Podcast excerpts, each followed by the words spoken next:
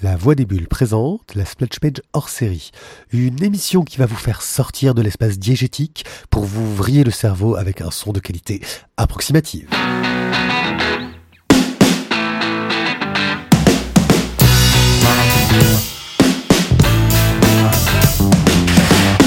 Nous avions déjà rencontré Vendry il y a quelques années pour une des interviews les plus longues qu'on ait jamais faites. Et là, pour les 11 ans, je me suis dit que ça serait plutôt cool de le recevoir à nouveau, voir comment ça va évoluer, revenir un peu sur toute l'histoire de sa maison d'édition.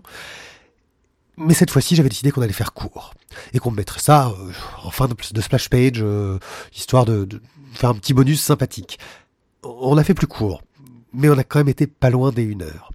Alors, j'ai décidé que plutôt que de noyer euh, cette émission au milieu d'autres invités, on allait en faire une émission un peu spéciale, un peu hors série, qui serait consacrée qu'à Vendry, car oui, Vendry, il lui faut une émission à lui tout seul. D'ailleurs, je me demande, Vendry devrait peut-être tenter de faire de la radio. Vous allez apprendre plein de choses sur cet auteur, mais surtout sur sa facette d'éditeur, et vous verrez aussi que le destin de Warum Vraum et de la Voix des Bulles sont plus liés qu'il n'y paraît. Bonjour Vendry, tu fais partie de cette famille étrange d'auteurs-éditeurs. On a déjà plusieurs fois discuté ensemble euh, et tu fêtes à l'heure actuelle les 11 ans de ta maison d'édition. C'est rare de fêter ces 11 ans. Eh ben, j'ai raté les 10 ans l'année dernière, donc du coup, on fête les 11 ans cette année. Ah, c'était pas pour concurrencer le Lombard qui faisait ses 70 ans Non, non, non, c'était euh, pour euh, concurrencer personne, juste pour se dire c'est quand même pas mal en termes de longévité. Et puis effectivement, l'année dernière, j'étais, j'ai pas eu du tout le temps de fêter quoi que ce soit, et puis j'étais assez c'était c'était l'année charnière l'année 2015 du coup on pouvait pas vraiment enfin j'avais pas de temps à, à distraire pour, euh, pour s'auto-congratuler. Du coup, on a fait ça en, 2000, enfin, en 2016 pour les 11 ans. Et donc, on a réédité 11 bouquins et on a fait une expo pour l'occasion.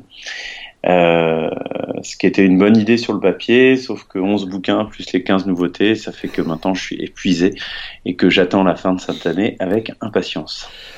Donc euh, les éditions c'est euh, Varum Vraum, je prononce bien? C'est tout à fait ça. Varum pour la première, qui est la maison d'édition qui a réellement 11 ans, et est plus récent puisqu'on l'a fondé trois ans après, en 2008. Euh, et euh, voilà, Varum, c'était euh, c'était une maison d'édition qu'on a fondée avec un copain. on s'est mis éditeur pour se faire repérer comme auteur par les gros éditeurs et ça n'a pas fonctionné du tout comme on voulait puisqu'on s'est fait repérer comme éditeur par les auteurs. Et comme euh, oh quand même, je crois que ton collègue c'était Benoît Pretzey, c'est ça? Oui, c'était euh, c'était effectivement puisqu'on on n'est plus collègues au sein de au sein de Varum, mais, mais effectivement et Benoît effectivement travaille euh, beaucoup pour pour Cornelius et puis bientôt pour Atraville là. Voilà, bon, c'est bon, pas, ça reste des, des, des éditeurs euh, qui, qui sont pas énormes non plus, qui sont pas des monstres euh, en termes d'édition. Voilà. Moi, j'ai ah. signé chez Delcourt tout de même, mais c'est, ça a été un, un one shot, quoi. Ouais, ouais, un bon one shot qu'on avait critiqué d'ailleurs, que tu avais fait avec Annelise Nallin. Voilà. Exactement. Formidable Annelise Nallin, qui a beaucoup de talent. Voilà, même si elle s'est exilée de notre douce région marseillaise. Euh... Il, hein, la pauvre. Ouais, c'est ça. Ça doit être dur. Enfin bon. Euh... En plus, je crois qu'elle aime. Ouais, c'est ça. C'est, elle est bizarre. Oh. Ah. C'était une, maison d'édition un peu bicéphale, justement, le fait d'avoir ce euh, Varum et Vraum. Euh, on a l'impression qu'il y avait euh, le côté euh, Benoît euh, un peu plus sérieux et toi qui étais un peu le, bout en train de la bande. c'était un côté volontaire ou? C'était bicéphale dès le départ, hein, puisque effectivement Benoît et moi on est quand même très très différents. On était camarades aux arts décoratifs et la plupart, voire presque tous nos tous nos petits camarades des arts déco, quand ils ont appris qu'on se mettait ensemble pour, monter une une maison d'édition, c'était euh, vraiment euh, c'était le sel et le sucre qui se mettaient ensemble. Et euh, il y a juste un copain qui nous connaissait très bien tous les deux, qui, pour qui ça ça c'est apparu comme une évidence parce qu'on était tous les deux, quand bien même très différents, très rigoureux. et avec un vrai désir de faire les choses à fond. Et, et, pour lui, ça a été une évidence. Mais c'est bien une seule personne sur, sur tous nos petits camarades. Et euh, voilà, enfin, l'histoire est assez euh, amusante parce que c'est vraiment parti d'un malentendu. C'est-à-dire que moi, je faisais ce qu'on ce ce qu'on appelle le freelance, c'est-à-dire le chômage et dépression. On fait beaucoup de freelance à la sortie de l'école. Et, euh, au bout d'un an de, ce régime-là, j'ai rencontré, je suis allé rencontrer des gens parce que quand même pour trouver du boulot, c'est pas mal de rencontrer des gens, pas pour leur demander du taf, mais pour pour avoir des idées justement de ce qu'on peut faire. Moi, je rêvais de faire de la BD, mais c'était un rêve, j'en faisais, faisais pas vraiment. Euh, ou plus ou pas. Enfin, j'avais fait des micros maisons d'édition, Benoît aussi. On avait tous les deux micros vendus, nos petites, euh, nos, nos, petites autoprods qu'on tirait à 100 exemplaires pour lui, euh, 200 ex pour moi, euh, qu'on vendait surtout à nos copains, mais c'était tout, quoi. Et du coup, j'ai rencontré un monsieur qui était éditeur, mais pas éditeur de BD, il était éditeur d'ouvrages religieux, catho. Euh, mes types euh, passionnés et passionnants qui m'a expliqué un peu euh, très rapidement tout le métier en, pendant un déjeuner en, une heure. Et la fin, il m'a dit ne fais jamais ça, c'est le métier du diable. Et, une demi-heure après, j'ai rencontré Benoît qui m'a demandé qu'est-ce que tu fais l'an prochain? Et je lui ai dit éditeur. Le métier du diable. Et, voilà, le métier du diable, ça veut dire sympa. Et, euh, et, lui m'a dit tiens moi aussi euh, qu'est-ce que tu veux faire? Donc j'ai parlé de trois projets le moi jeu d'eau de Pico un projet à moi le atome de William je lui ai demandé par par, pure euh, politesse qu'il voulait faire. Il, il, voulait faire le Médée de Mélanie Berger un truc à lui et le atome de William. Donc il voulait faire la même chose et donc là euh, je lui ai dit à la parisienne faisons-le ensemble. Mais c'est ce qu'on appelle à la parisienne c'est-à-dire que j'en pensais pas à un mot et lui, il est provincial, ce con, il a pris sérieusement. Il s'est mis à m'appeler et tout. J'ai emmerdé. c'est provinciaux. Et voilà. Et donc, du coup, euh, c'est vraiment sur un pur malentendu. Parce que lui m'a dit, oui, c'est bon, j'ai trouvé un local et tout. Et moi, j'avais pas de boulot. Puis j'ai fait comme si, euh, comme si c'était d'accord, comme si on allait y aller. J'ai trouvé un taf à ce moment-là. Et puis, euh, puis voilà, on est parti. Et donc, on a sorti nos, quatre premiers bouquins, il y avait euh, le Atome de William, le Moi jeu d'Aude Picot, qui est coup de bol est devenu notre notre best-seller. Alors, je suis très mauvais en chiffres, mais je crois qu'on doit être entre 20 et 25 000 exemplaires euh, vendus de ce livre, qui est assez chouette. C'est joli, oui. Et euh, un livre à moi et, euh, et un livre de Benoît, qui était une BD dadaïste. Et voilà. Et puis moi, c'était le premier tome de Seul comme les pierres, qui était des, strips d'humour minimalistes avec des ronds et des carrés qui se racontent des conneries. Euh, voilà. Et donc euh, pour Varum, c'était donc la ligne éditoriale, c'était le minimum de nos, de nos goûts en commun. Donc il fallait que ça plaise à Benoît et il fallait que ça me plaise à moi. Ce qui était donc assez euh, contraignant, mais en revanche, c'était très libre au niveau de ce qu'on pouvait mettre dans la bande dessinée. C'est-à-dire que pour nous, la BD, c'est un texte qui raconte avec de l'image, euh, à condition que l'image ne soit jamais redondante du texte et inversement. C'est-à-dire que c'est pas de l'illustration, c'est pas un truc où si tu retires l'image, le texte fonctionne. Ou si tu retires le texte, l'image fonctionne. Il faut surtout qu'un des, surtout qu'un des plus grosses, une de tes grosses fiertés, il me semble, est une bande dessinée sans texte. Et euh, une bande dessinée sans texte, oui. Alors, euh, c'est pas tout à fait sans texte. Hein. Oui. C'est mon, c'est mon chef-d'œuvre, mais. On y reviendra. J'ai pu faire deux alphabets complets avec, euh, oui. avec euh, euh, à partir pour, pour en travaillant sur l'adaptation en français. Donc, c'est qu'il y a quand même pas mal de texte, tu vois. Si, si j'ai pu faire deux alphabets complets, il y a, il y, a, il y a de quoi faire. Et euh, non, mais tu vois ce que je veux dire. Je, je, on est, on fait pas de l'illustration, quoi. Il s'agit vraiment de, euh, de bande dessinée, mais entendu très largement. Tant qu'on a, voilà, tant qu'on a une, une narration en images successives euh, et un texte qui n'est euh, te décrit pas exactement ce que te montre l'image.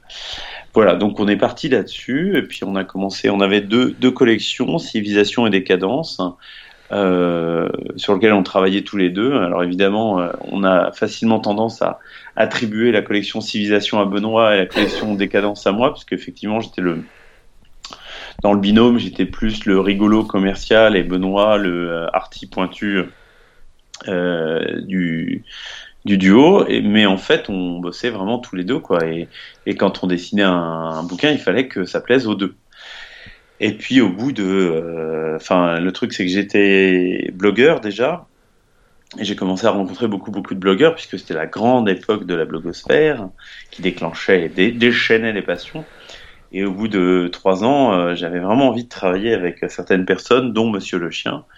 Et Benoît m'a dit, bah, tu sais quoi, enfin, mais Benoît n'était pas très convaincu, ça l'intéressait pas de faire ça, mais il m'a dit, on n'a qu'à monter un deuxième label, ce sera toi qui le géreras entièrement, et, euh, et là, tu fais ce que tu veux là-dedans. Donc, on a monté Vraum, puisque en fait, on a choisi Varum parce qu'on était tous les. Varum, c'est un mot allemand qui veut dire pourquoi, et on... parce qu'on était tous les deux germanophiles. Et Benoît, ça lui plaisait justement à cause de la sonorité, tu vois, Varum, Varum. Et moi, ça me plaisait parce qu'il y a un W comme dans Vendry, donc ça faisait Varum, les éditions de Vendry. Et euh, donc c'était pas très honnête de ma part.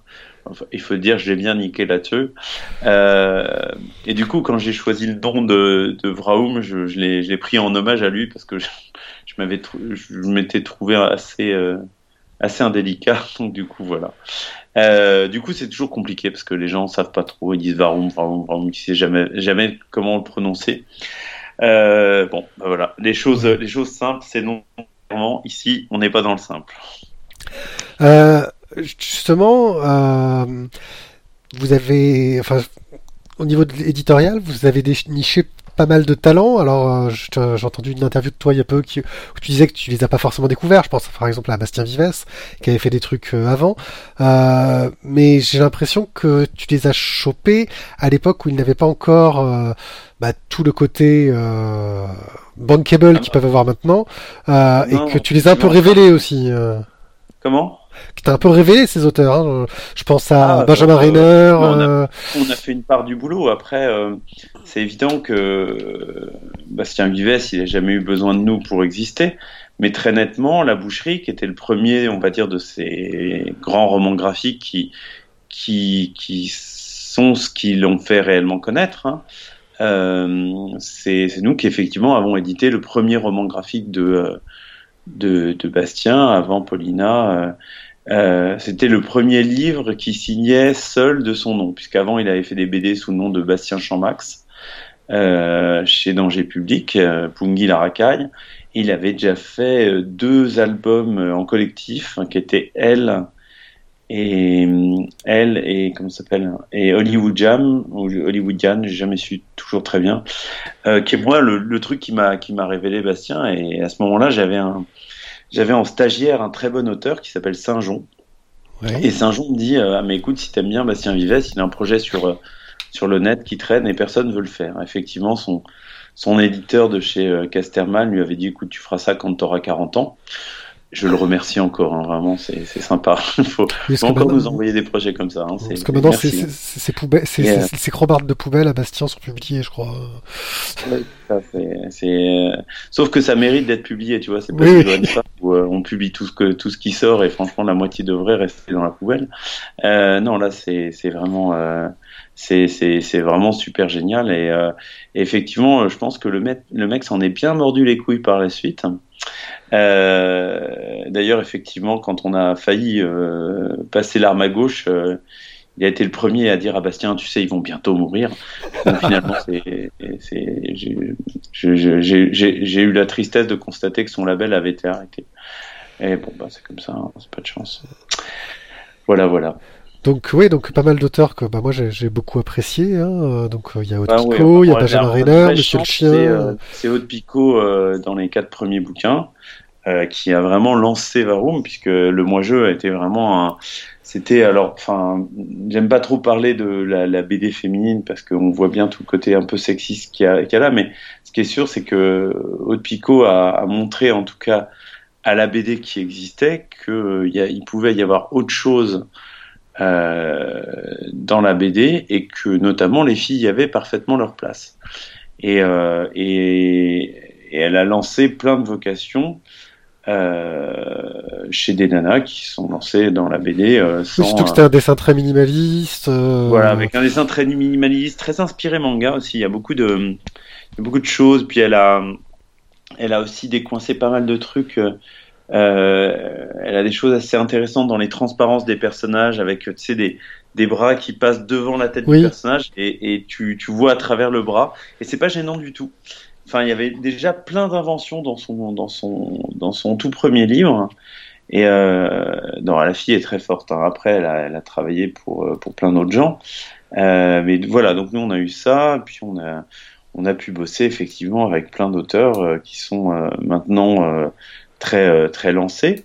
Et on est, on est content. Enfin, il y a eu Benjamin Renner récemment qui a fait le grand méchant renard chez, chez Delcourt, mais dont on avait fait quatre ans auparavant le, le, bébé à livrer, qui reprend un peu les mêmes personnages. Enfin, Moi, j'avais découvert en, en, édition web, d'ailleurs. Il y a plein de personnages qui, euh, qui, qui, ont émergé et on a été sur leur, on a été sur leur, sur leur, euh, sur leur trajectoire au tout début. Euh, ce qui fait qu'effectivement, euh, bah, du coup, ça, ça, donne une espèce de crédibilité. Euh, mais, enfin, moi, je, je, je, suis assez modeste là-dessus. Je pense que c'est pas nous qui avons fait ces gens-là. Ils auraient trouvé quelqu'un. Enfin, ce serait. Enfin, il y avait quand même, il y a quand même eu une, une volonté de, de, de, découvrir des auteurs. Le, le principe ah, de, du parrainage du prix Révélation Blog, par exemple, à Angoulême. Donc, ouais, pour, rappel, pour rappel, il y, avait un prix Révélation Blog pour révéler. Donc, ça a changé. Maintenant, c'est Révélation Line. Euh, donc, pour révéler, découvrir de nouveaux auteurs. Et en gros, à la clé, il y avait une parution euh, chez vous, quoi. Alors il y a une possibilité de parution. D'ailleurs, tous les auteurs l'ont pas utilisé. Euh, c'est bon, c'est leur, c'est leur choix. Euh, mais effectivement, si tu veux, à partir du moment où on, on avait de toute façon assez peu de moyens, euh, il était évident que c'était pas la peine d'aller se lancer, euh, de, de, faire exactement ce que faisaient les gros éditeurs, puisque ça aurait pas de sens, tu vois. Enfin, on se serait fait bouffer.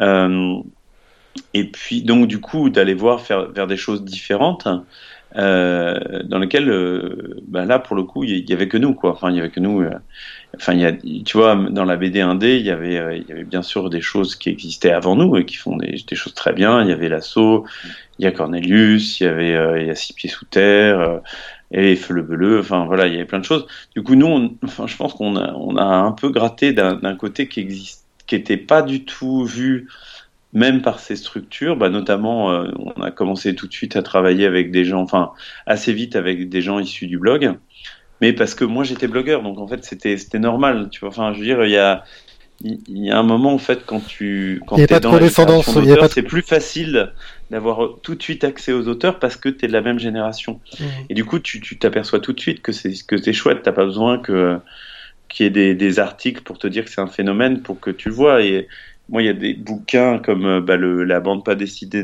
de Navo, que j'avais vu émerger via la Révélation Blog, effectivement, via ce, concours qu'on a monté avec euh, le, pavillon Jeune Talent d'Angoulême. Et j'avais vu sortir donc la bande pas décidée de Navo, et, euh, c'est seulement deux ans après que je suis allé voir Navo en disant bon écoute si personne a vraiment l'intelligence de, faire ce, livre, moi je vais le faire. Et, euh, et bon, bah effectivement, c'était c'était un truc à faire parce que quand bien même il n'y a aucun dessin, c'est très drôle, ça a très très bien fonctionné. Et puis quand par la suite Navo a, a signé euh, la série Bref, puis euh, bloqué, puis machin, il a prouvé que le mec était vraiment très très fort. T'as pas eu envie de faire Bref la BD Hein? T'as pas eu envie de faire Bref la BD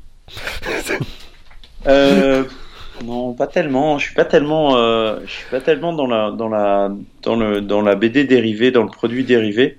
C'est plus mon nouvel associé. Lui, j'allais y venir justement. J'étais en train de tendre la perche là, justement. Ah ouais, non, mais oui, lui, lui il m'a carrément demandé d'aller voir un petit peu. Et euh, le problème, c'est que Navo, il m'a dit, écoute, le problème, c'est que si on fait bref la BD, on va y passer vraiment beaucoup, beaucoup de temps et c'est un temps qu'on pourrait faire euh, qu'on va qu'on va plutôt consacrer à la télé qui paie quand même vachement mieux que la BD. C'est clair. Et, euh, et là, enfin, je, je, pense que mon associé qui pourtant était, était prêt à mettre les moyens n'était pas euh, était pas au niveau euh, par rapport à la télé. Quoi. Donc euh, pour en revenir là-dessus justement, donc le, en tant que petite maison d'édition soutenue un peu que par toi pendant un moment, il y, a eu des grandes difficultés et tu as été un peu sauvé par un nouvel associé qui est, euh, si je me souviens de son nom, Moïse Kissous, c'est bien ça? Voilà. Je dis pas de bêtises. Il a, qui a la maison d'édition qui s'appelle Steinkiss, qui possède la, la, maison plus connue qui s'appelle Jungle, avec qui je bossais, je faisais déjà de l'apport de projet. Alors il faut savoir que c'est, c'est, c'est, c'est pas, Moïse qui m'a sauvé. Je veux dire, il y a eu 15 fois, il y a, en fait, il y a eu, on a eu, on a eu plein de, on a eu plein d'occurrences euh, où on a été sauvé. Euh, c'est le, lot de la, plupart des petites maisons d'édition. Et euh, typiquement, tu vois, quand je suis parti à Berlin, je suis tombé sur ce livre devrait me permettre de ramener la paix au Proche-Orient, d'avoir mon diplôme et de trouver une femme. Très très bien. Deuxième best-seller. Qui est très bien, mais dur à trouver en librairie. Voilà. Comment? C'est dur de, de, le demander en librairie, mais il est très très bien. Ah, mais en même temps, il est facile à trouver parce qu'en général, il est sur la, il est sur la, sur la caisse, donc t'as pas besoin de le demander, il est là.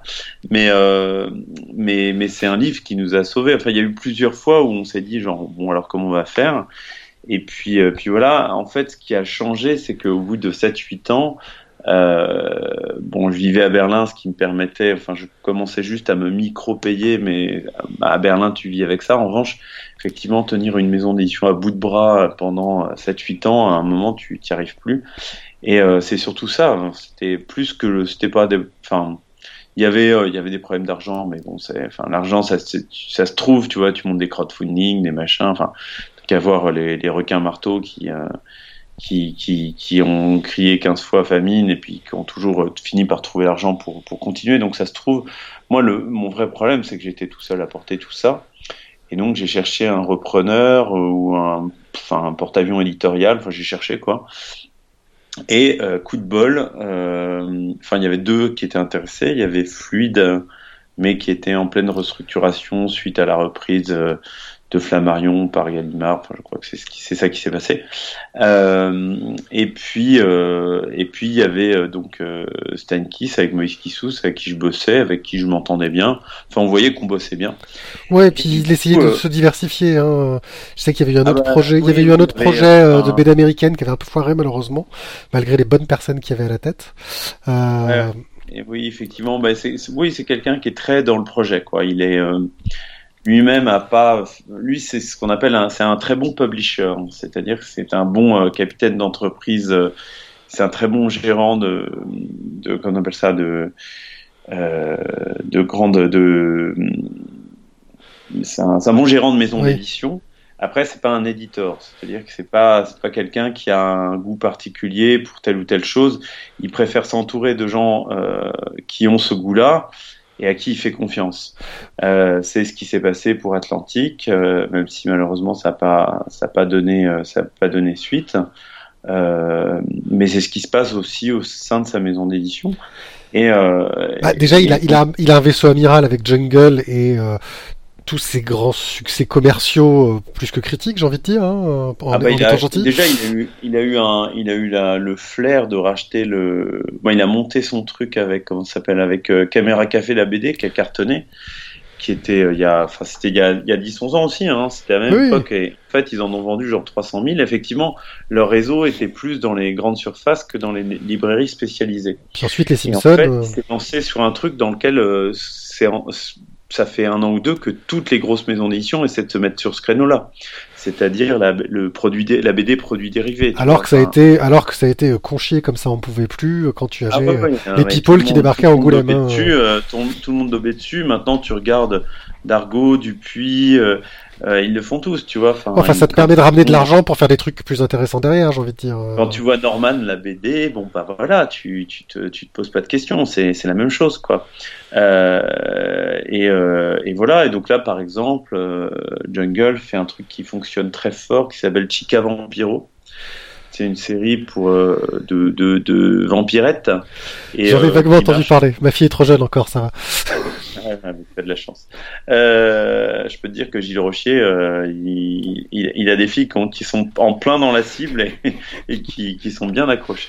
Euh, voilà, donc du coup, en fait, du coup, Moïse a racheté les parts de mes associés puisque j'ai toujours eu des associés. il y a Benoît qui avait quitté le navire il y a, il six ans, mais c'était des associés potes, ce qu'on appelle de la love money. Donc c'était des bons copains mais qui connaissaient rien au business de, l'édition. Et donc euh, là, euh, lui a racheté leur part, euh, et donc moi j'ai rejoint le groupe.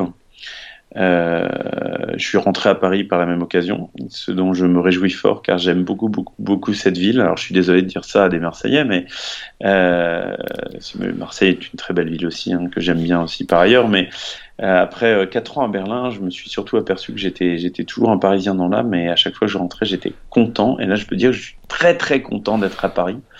Euh, ce qui me permet aussi d'être un peu plus proche, on va dire, du, du, lectorat, euh, des, des, libraires euh, et, et des, des, festivals.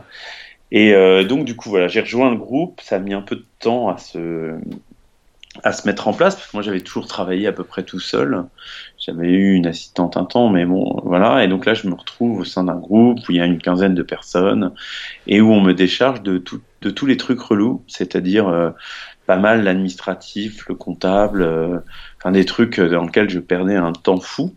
Et effectivement, euh, quand Varoum a besoin de sous, euh, Varoum compte sur le groupe, euh, peut compter sur le groupe pour faire une avance de trésorerie qu'on rembourse, ce qui nous permet, enfin ce qui me permet à moi de me concentrer vraiment sur ce que j'aime, c'est-à-dire le suivi éditorial et le cover design.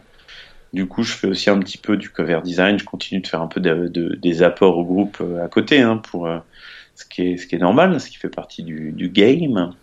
Euh, mais voilà, et du coup, ça m'a aussi euh, ça m'a aussi ouvert des portes, enfin des perspectives auxquelles j'avais jamais pensé, comme par exemple de l'achat de droits que j'avais jamais fait. Je faisais que du développement et de la création, et donc j'ai commencé à acheter des droits. Euh, en Allemagne, euh, en Angleterre, aux États-Unis, euh, parfois pour des créations, parfois, euh, parfois juste pour de, voilà, de, des, des, des, livres déjà, déjà édités, ce qui m'a permis de faire un Don Quichotte magnifique, L'heure des lames, qui est une tuerie et dont on va sortir le tome 2 en février, fin janvier-février. Et donc, donc je suis très très content de cette expérience. Euh, qui n'était pas gagné sur le papier. Hein. Je dois avouer que j'ai eu du mal à y croire euh, moi-même. Et, euh, et, puis voilà, et puis cette année à Angoulême, on a eu un prix qui était notre premier prix, qui était une espèce de reconnaissance, et qui au niveau de, pas de pour le pour Moïse, pour le groupe, c'était quand même effectivement un, un, bon retour sur investissement, puisqu'en termes d'image, c'était quand même pas mal, quoi. Donc ce prix-là, ça a été pour euh, Hanson alors Fatter ou Zone. Fatter, voilà, excuse-moi, je, je ah, suis pas du tout germanophile. Je suis pas du tout ah. germanophile, donc là, je, je, je, plaide coupable. Fatter, c'est, ça se, le, le, V se prononce F. D'accord. Fatter Zone, qui est un, qui est un chef-d'œuvre de la BD allemande, qui n'en a pas produit beaucoup, hein, parce que la, la, BD allemande n'est pas très développée. Mais il se trouve que entre 34 et 37, il y a un, un caricaturiste allemand, euh, Erich Hauser, qui n'avait plus le droit de travailler parce qu'il avait fait des caricatures anti-nazis et qui a gagné un concours organisé par la Gazette illustrée berlinoise pour, euh, pour faire des strips de BD. Euh, des strips, euh, un strip hebdomadaire. Et euh, il a obtenu une dérogation parce que les gens de la Gazette illustrée berlinoise étaient assez proches du pouvoir. Et donc il a eu le droit de faire ça, mais sous pseudo et à condition d'utiliser aucune, euh, aucune référence politique. Et il a fait un chef-d'œuvre d'humour et d'amour avec les, histoires euh, muettes de ce, de ce père et de son fils qui font cent, cent mille blagues et qui, euh, qui ont des aventures et euh, qui sont d'une imagination mais incroyable. C'est très drôle, c'est très très moderne en termes de découpage. Et donc évidemment c'était inconnu en France puisque de 34 à 37 on n'achetait pas du matériel allemand et puis après 45 encore moins. Mais en Allemagne c'était multiplement édité. Or euh, j'ai vécu 4 ans à Berlin et j'arrêtais pas de voir Zone, tu vois. Je... Et à chaque fois, j'étais là, putain, ce serait tellement, mais c'était un, un rêve, c'était un fantasme. Et en fait, je suis rentré en France toujours avec cette idée-là. Et euh, il y a deux ans, c'est tombé dans le domaine public. J'ai racheté le matériel. J'ai nettoyé, euh, nettoyé le matériel. J'ai fait un, j'ai fait un, vraiment un gros gros boulot parce que c'était mis en page n'importe comment. Il y avait, ils avaient mis des, des même des, ils avaient ajouté, euh, mais déjà à l'époque, des, des, petits chiffres dans les cases pour savoir dans quel ordre lire les cases. Tu vois le genre Oui, c'était ce qui se faisait. Euh, ouais. Pourtant, ouais, déjà les années 30, ça, ça se faisait plus trop déjà. Oh, euh, non, effectivement, mais euh, c'était pas c'était pas un pays de c'était pas un pays euh, ils étaient ils étaient pas proches de la source quoi. Et et donc du coup puis ça avait jamais été nettoyé, les originaux ayant été détruits pendant la guerre suite à un bombardement, ils avaient scanné depuis les journaux donc tu voyais parfois c'est des traces de pliage qu'avait enfin donc tu vois enfin normalement tous les traits sont finis et puis il y avait de temps en temps tu voyais qu'il y avait des il manquait un morceau de doigt et bah, ils n'avaient jamais pris l'initiative de, de compléter les dessins. Et en plus, il y avait tout vectorisé. Donc du coup, euh, il y avait encore une petite, euh, un petit flottement dans le, trait. Et j'ai passé euh, des mois à corriger ça, puisque c'est 300 pages, tu vois. Et, mais, mais le livre est magnifique. Enfin, j'ai vraiment passé, j'ai vraiment tout choisi, j'ai rien laissé au hasard. Et quand il est sorti, j'ai dit bon ben voilà, on sera en sélection euh, Angoulême euh, en, catégorie patrimoine avec ce livre. Et puis quand j'ai vu la sélection, je fais et on va gagner. Et comme j'avais envie de faire le con sur scène, j'ai dit eh, si, si, si, on gagne et on va gagner, je monterai sur scène avec un ghetto blaster et je danserai sur Beyoncé. Et tu l'as gagné pour de vrai et pour deux fois en plus? Alors oui, c'est ça, puisqu'en plus il y a eu ce ce quoi cette, cette, malheureuse cette, cette fausse bonne idée euh, par le présentateur, enfin euh, Richard Guettet, qui est pourtant un type formidable euh, et plein d'humour, mais qui a eu une, bonne idée, mais très mal appliquée, qui a créé un, un, gros malaise, disons-le, oui. puisqu'il a remis des faux prix à, à, des vrais à des vrais nominés et que les gens n'ont pas compris, et y compris moi-même. Hein, moi, j'étais nominé et j'ai eu nominé au faux prix et au vrai prix, j'ai eu des deux, et je peux dire que quand on a compris qu'en fait c'était pas pour de vrai, il y a eu un grand genre oula, qu'est-ce qui se passe? J'imagine. Euh, voilà. Mais, euh, mais bon, en, tout cas pour moi ça s'est bien terminé puisque j'ai fini sur scène à faire le con. Et donc j'étais vraiment très content. Mais effectivement, il y a beaucoup de gens qui ont été très très déçus. Euh, et euh, le pauvre Richard qui pensait vraiment pas faire de mal, euh, ça lui a un peu pété à la gueule. Je pense que c'est parce qu'on se rend pas forcément compte de la précarité et de l'importance que peut y avoir euh, un prix pour un petit éditeur.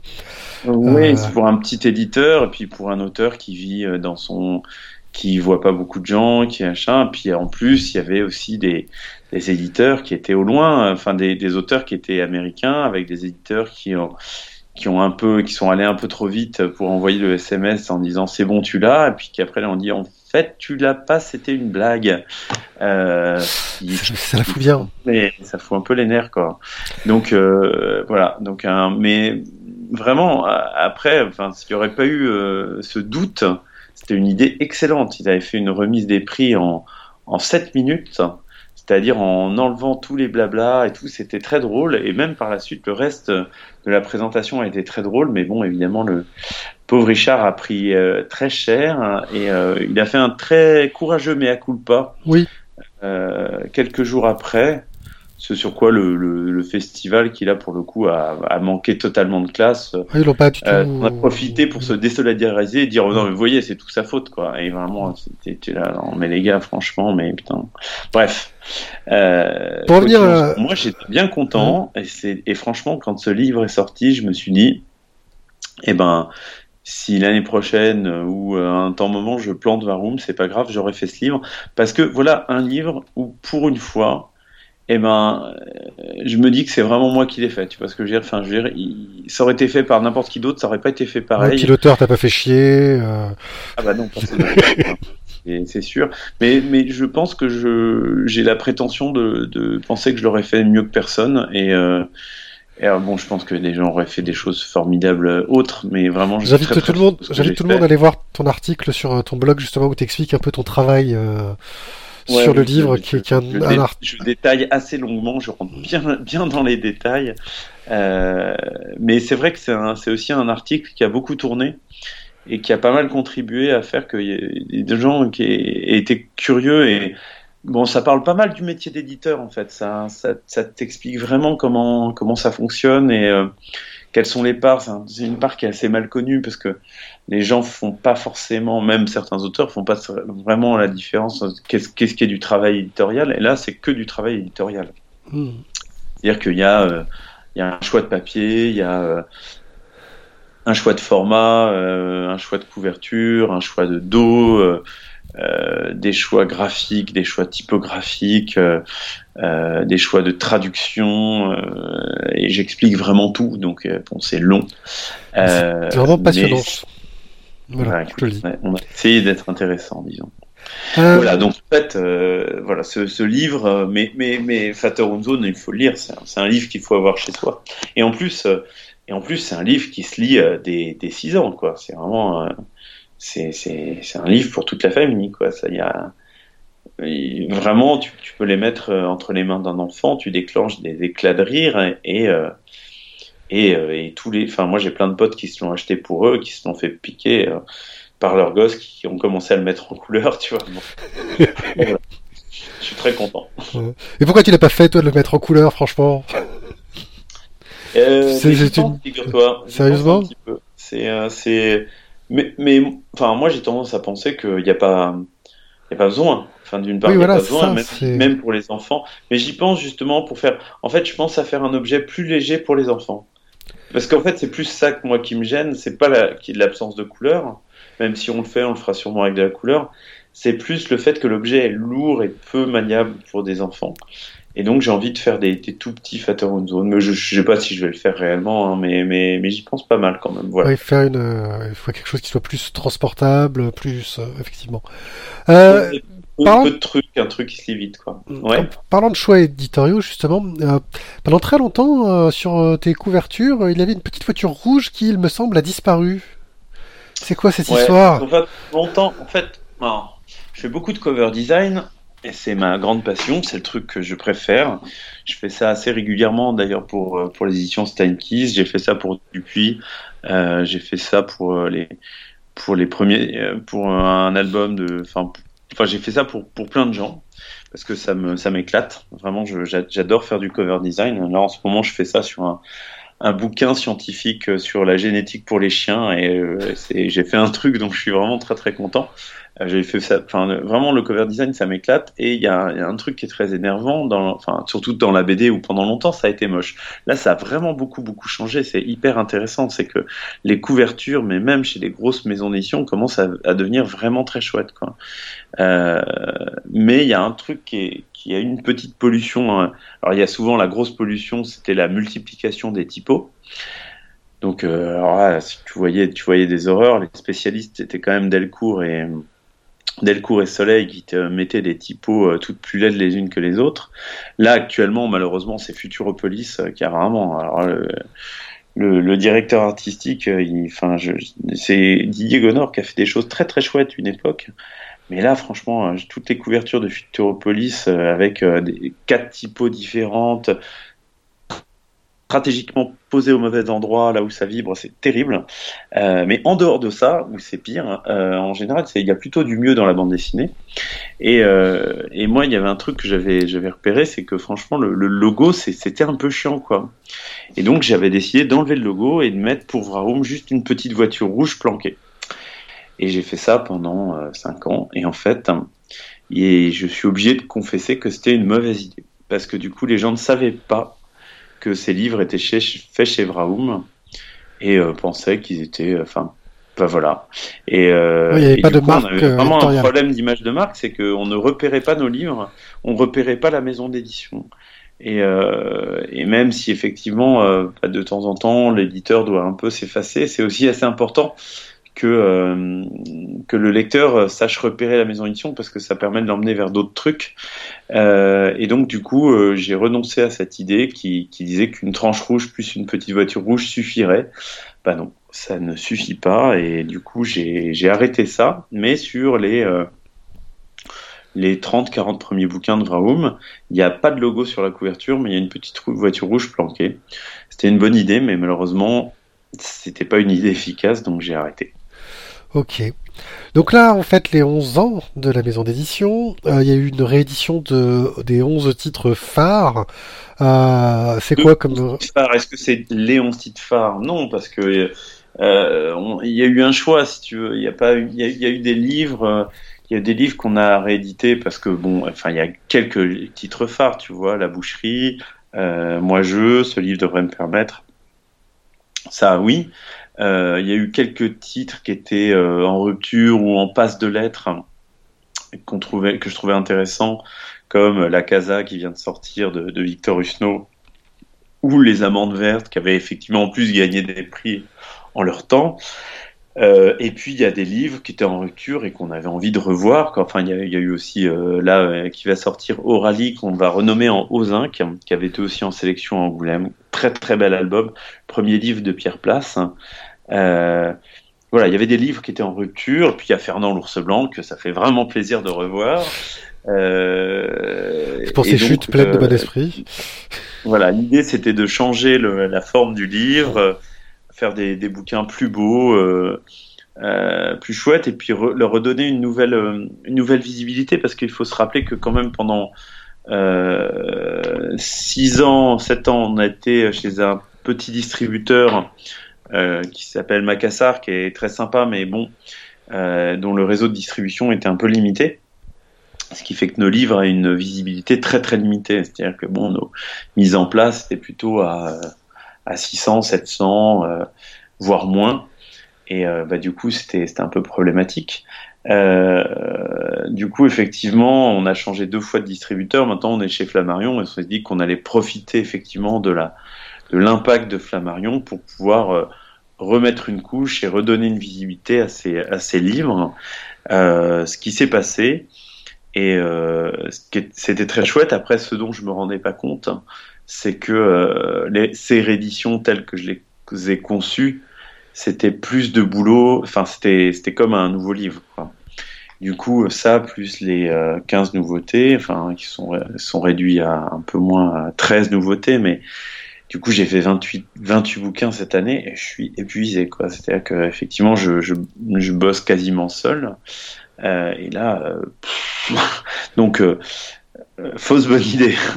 Et bon, on est même très content d'avoir fait ça. Oui, et puis une expo apparemment qui, qui est pas très facile non plus. C'était une expo donc sur une euh, péniche euh, où il n'y avait pas de planche originale. Ah, euh... c'est très important. Ça, c'est un truc vraiment. Je milite farouchement contre les expos BD où on, on, te montre juste des planches originales. Je trouve que ça n'a absolument aucun aucun intérêt. C'est comme si tu faisais une expo sur une sur une voiture puis tu montes pas la voiture, tu montes juste des pièces détachées. Bon, euh, franchement, si c'est voir qu'un auteur il met du blanco euh, sur sa sur sa planche, euh, bah c'est super, c'est vraiment très intéressant. Et franchement, on s'en fout quoi.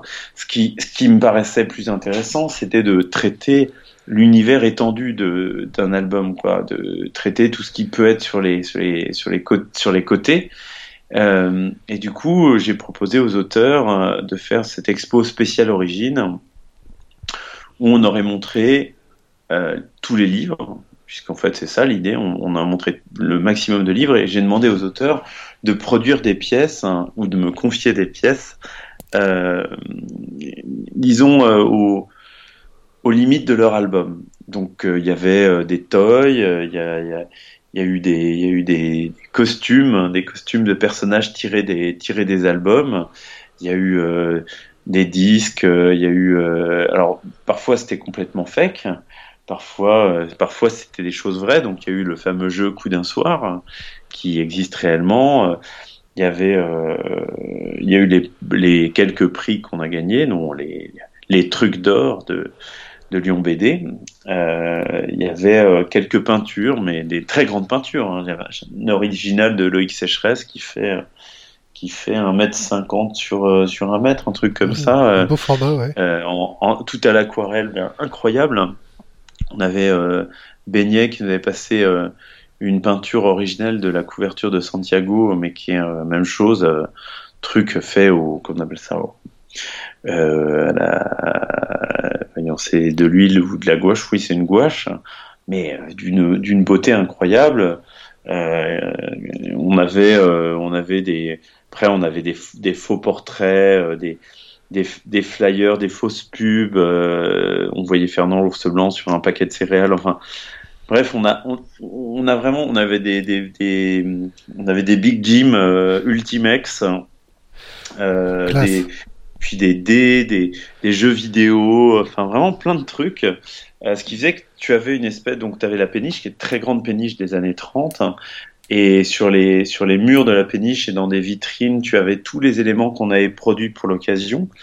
Et de tous ces éléments partaient des, des lignes, des scotch, des, des fils qui ramenaient sur les tables du milieu où tu trouvais les livres. Donc en fait, quand tu regardais quelque chose et que tu savais pas d'où ça venait, tu suivais la ligne et ça te ramenait au livre.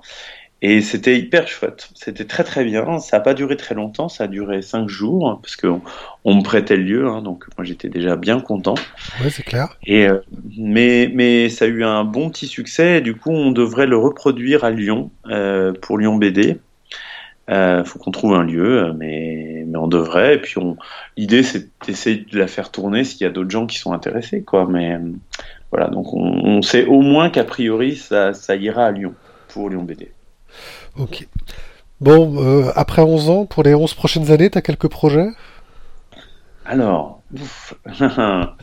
euh, alors oui, j'ai quelques projets. J'ai quelques projets. Bon, d'abord, j'ai des projets perso parce qu'en fait, euh, on l'a pas précisé, mais je, même si je, je, suis surtout éditeur, je continue un peu à être auteur. Euh, donc là, par exemple, j'ai un nouveau jeu qui est sur les, qui est sur les, qui est dans les tubes. Donc il y avait le jeu euh, Coup d'un soir euh, pour Ultimex, et là j'en ai fabriqué un autre que j'ai testé euh, bah, ce week-end à Saint-Malo et qui fonctionne pas mal. Hein, qui oui, est un tu jeu joues à de l'éditeur. qui s'appelle le la carte lourde pour le moment. Je sais pas si ça va être le titre définitif, mais euh, c'est un truc assez drôle. Enfin, bon, je, on se tiendra au courant là-dessus. Euh, Qu'est-ce qu'il y a d'autre qui arrive? Bon, j'ai, enfin, coup de chance, euh, on a on a signé euh, donc le, la trilogie euh, de l'heure des lames, qui est un truc absolument génial, avec cet auteur qui s'appelle Rob Davis, qui avait fait le Don Quichotte qu'on avait déjà édité.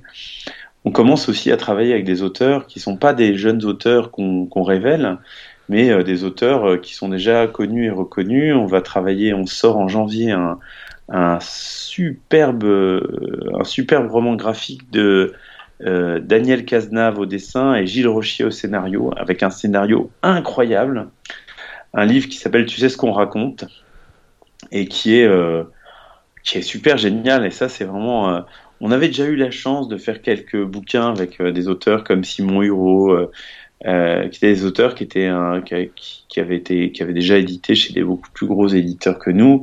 Mais là, on commence à travailler avec des gens qui ont vraiment une dimension. Commence aussi à faire des projets un peu plus euh, ambitieux où on trouve un scénario, on va trouver le dessinateur, ce que j'avais jamais trop fait avant. Euh, J'essaie un peu de limiter sur tout ce qui est euh, achat de droits à l'étranger parce qu'en fait, c'est un peu frustrant de, de travailler que de, de faire. Enfin, j'aime bien faire du packaging. Donc le packaging, c'est le cover design, le choix du papier, le choix du livre, le machin, puis bon, un peu la traduction et tout.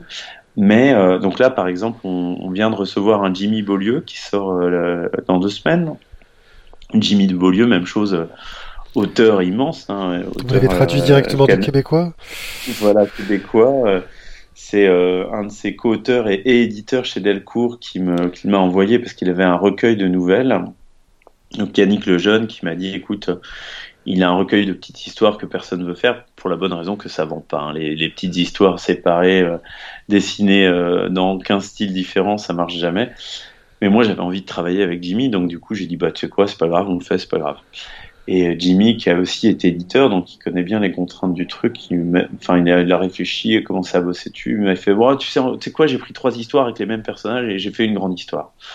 Et Yannick est venu me voir après en me disant, t'es fort, espèce de couillon, on va, je l'envoie et en plus on est en train de bosser sur un truc et du coup il bosse pas sur mon truc parce qu'il bosse avec toi. Je fais, eh oui, mais j'ai pas fait exprès, c'est, venu malgré moi. Donc ça c'est chouette, on vient de sortir, euh, même chose, sortira au même moment euh, un livre de Lucas Nin. Alors euh, Lucas Ninet, je sais pas très bien comment ça se prononce, moi je prononce ça Nin, qui est le fils de Carlos Nin, qui nous a quittés cet été, et euh, qui est un livre incroyable qui s'appelle le, le- Les Contes du Suicidé, d'après des, d'après des contes d'Horacio Quiroga, qui est un, un auteur sud-américain, un immense auteur sud-américain, et, euh, et il a fait, il fait du, donc euh, Lucas Nin fait du, du Dave McKean, quoi. C'est-à-dire qu'il mélange des matières, de, la photo, du dessin, ce qui est un, un peu dangereux. Et franchement, c'est magnifique, magnifique, magnifique. Donc, je suis assez content parce que je me mets vraiment à travailler. Euh, là, j'ai eu la, j'ai eu la joie de voir euh, l'autre éditeur de, Lucas Nin, qui est, euh, qui est l'éditeur des, des, des, rêveurs, qui est venu me voir en me disant ah, Je suis tellement content que tu le fasses, c'est vraiment super, c'est génial. Enfin bon, bah, j'étais content aussi parce que enfin, je, vois bien qu'il y, a une tendance naturelle entre, éditeurs à se tirer la bourre, mais mais c'est bien quand en fait euh, c'est bien compris qu'en fait l'idée enfin moi j'essaie de suivre les auteurs mais je suis surtout l'éditeur de projet là je commence un peu à suivre euh, certains auteurs. On va suivre on va faire euh, avec Philippe de Lapin le prochain Ultimex donc on va coéditer on va faire le prochain Les Naïcs Vilains qui avait fait Bon baiser d'Iran l'année dernière qui avait cartonné malgré les, justes dénonciations de Johan Sfar, euh, qui avait bien vu euh, qu'on avait euh, plagié une autre couverture parce qu'il y avait même couleur sur la couverture. Et, sur Magenta hein. jaune. c'est vrai, hein, enfin, je, confesse, hein, je me suis dit putain du rouge et du vert, ça va trop vendre. Et puis, donc, on va continuer, on va sortir un bouquin de, de qui est absolument génial, qui s'appelle Sécurité Open Your Bag, et qui raconte deux ans qu'il a passé comme agent de sécurité sur la Tour Eiffel. Alors c'est en plus un sujet mais hyper à la mode. Et vraiment dans cette BD, on verra bien à quel point ça sert à que dalle. Enfin, c'est vraiment de la blague la sécurité. Euh, voilà, donc faites. Euh, pour le moment, en fait, j'ai plein de projets qui arrivent. Je suis ça un peu au fil de l'eau. Je suis très content. Euh, mais je dois avouer que si demain je devais arrêter euh, d'être éditeur, ce serait pas très grave. J'aurais d'autres choses à faire. Il euh, y a, a d'autres métiers qui m'intéressent et euh, enfin il y a eu un moment euh, l'année dernière, il y a deux ans, je l'ai enfin je l'ai pas pris parce qu'on m'a pas pris, hein, mais euh, mais la possibilité de, de devenir rédacteur en chef d'une très grosse émission de de télévision s'est présentée. Et je dois avouer que ça m'a fait un peu. Euh, J'étais waouh, c'est fou. Oui, mais, euh, mais bon, pour le moment, pour le moment, je, je continue aussi. Euh, c'est aussi par euh, par loyauté pour mon nouvel associé, hein, parce que c'est sûr que si je me barre de Varum, ça va être. Enfin, c'est un peu. Je suis un peu l'homme orchestre du truc. Donc oui, il, a, signé pour toi, quoi. Bah oui, c'est d'ailleurs ce qu'il m'avait dit. Hein. Il m'avait dit, moi, si, si jamais je prends ça et que tu pars, j'ai tout perdu, quoi. Bah, j'étais ah ben non, enfin non. Et euh, voilà, mais pour le moment, euh, je t'ai dit, on est très content. Je continue de rester euh, sur une quinzaine de, de projets par an, pas plus, parce que là cette année vraiment, enfin, ça m'a ça m'a épuisé. Et et puis, bah, l'idée c'est aussi de continuer une carrière d'auteur. Donc j'ai des projets un peu en stand-by qu'il va falloir que je me remette dessus. Mais mais voilà, enfin pour le moment très content. Et puis, euh, puis voilà, depuis deux ans, je gagne ma vie comme éditeur. Donc ça, c'est un peu fou. Tu montes une maison d'édition à temps et à argent perdu pour euh, euh, t'éditer toi, pour faire pour se faire plaisir, pour faire plaisir à copains. Puis bon, tu passes du temps, du temps, tu gagnes ta vie autrement comme tu peux en faisant un peu du freelance par-ci par-là. Et puis au bout de 8-9 ans, tout d'un coup, tu gagnes ta vie avec ça et c'est fou. Sans, sans rien changer, puisque je fais toujours ce que j'aime. Enfin, tu vois, il n'y a rien il n'y a rien qu'à changer en rejoignant le groupe Stenkiss. Euh, on m'a pas demandé tout d'un coup de faire du jungle. Quoi. Mon, associé a été très clair. Il m'a dit écoute, jungle, je l'ai déjà. Euh, pas besoin de pas besoin d'investir dedans. Jungle, quoi. Euh, donc voilà, donc très content. Ok, bah super tout ça. Merci beaucoup pour cette longue interview. On a fait plus court que la plus longue qu'on ait faite. Je crois qu'il a duré deux heures et demie je sais pas quoi. Euh bavard, tu bavardes. Ouais, je, je, sais, mais je, je, m'y prépare toujours. Euh, bah... Tu es vraiment crevé, quoi. Donc... bah, je me suis dit, hey, là il sort de son expo, il sort de Saint-Malo, c'est le moment de l'interviewer. Ouais, c'est parfait. Et eh ben, merci encore beaucoup pour cette interview et puis bah, on va suivre un peu de traiter pour ouais. Euh, remercier le One Night Club parce que grâce au One Night Club j'ai eu un auteur qui est venu me trouver avec un, un superbe projet qui est euh, Samuel Filière, qui m'a apporté à l'époque euh, euh, l'esprit à la dérive sur son papa qui perdait la boule et qui était en plus en très mauvaise santé, enfin qui est, décédé juste avant la sortie de l'album. Et on a pu refaire un projet avec Samuel qui s'appelle La Voix des Chevriers, qui est un très bon bouquin, qui a très bien fonctionné. Et c'est donc grâce au Wayne Club que que j'ai Samuel est tombé là-dessus, il trouvait pas d'éditeur pour ce projet, il s'est dit bah tiens peut-être ce gars, c'est celui où je parlais justement de la reprise, la reprise il y, a, il y a deux ans. Quoi. Donc merci.